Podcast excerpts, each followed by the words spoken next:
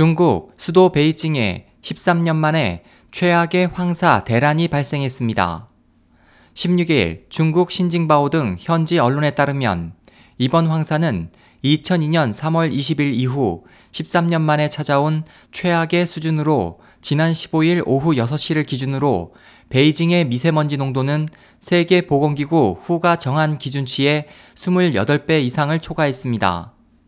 언론들은 베이징 상당수 측정 지점의 미세먼지 농도가 안전 기준인 세제곱미터당 칠십 마이크로그램의 십 배 이상인 세제곱미터당 칠백 마이크로그램에서 팔백 마이크로그램을 넘었으며 일부 지역은 세제곱미터당 천 마이크로그램을 넘어 측정 불가 수준까지 달했다면서 하늘이 모래바람으로 뒤덮이면서 가시거리가 일 킬로미터 이하로 떨어져 중국 기상당국은 같은 날 오후 네 시 이십 분쯤 황사 청색 경계경보를 발령했다가 한 시간 삼십 분 뒤 황색 경계경보로 상향 조정했다고 전했습니다.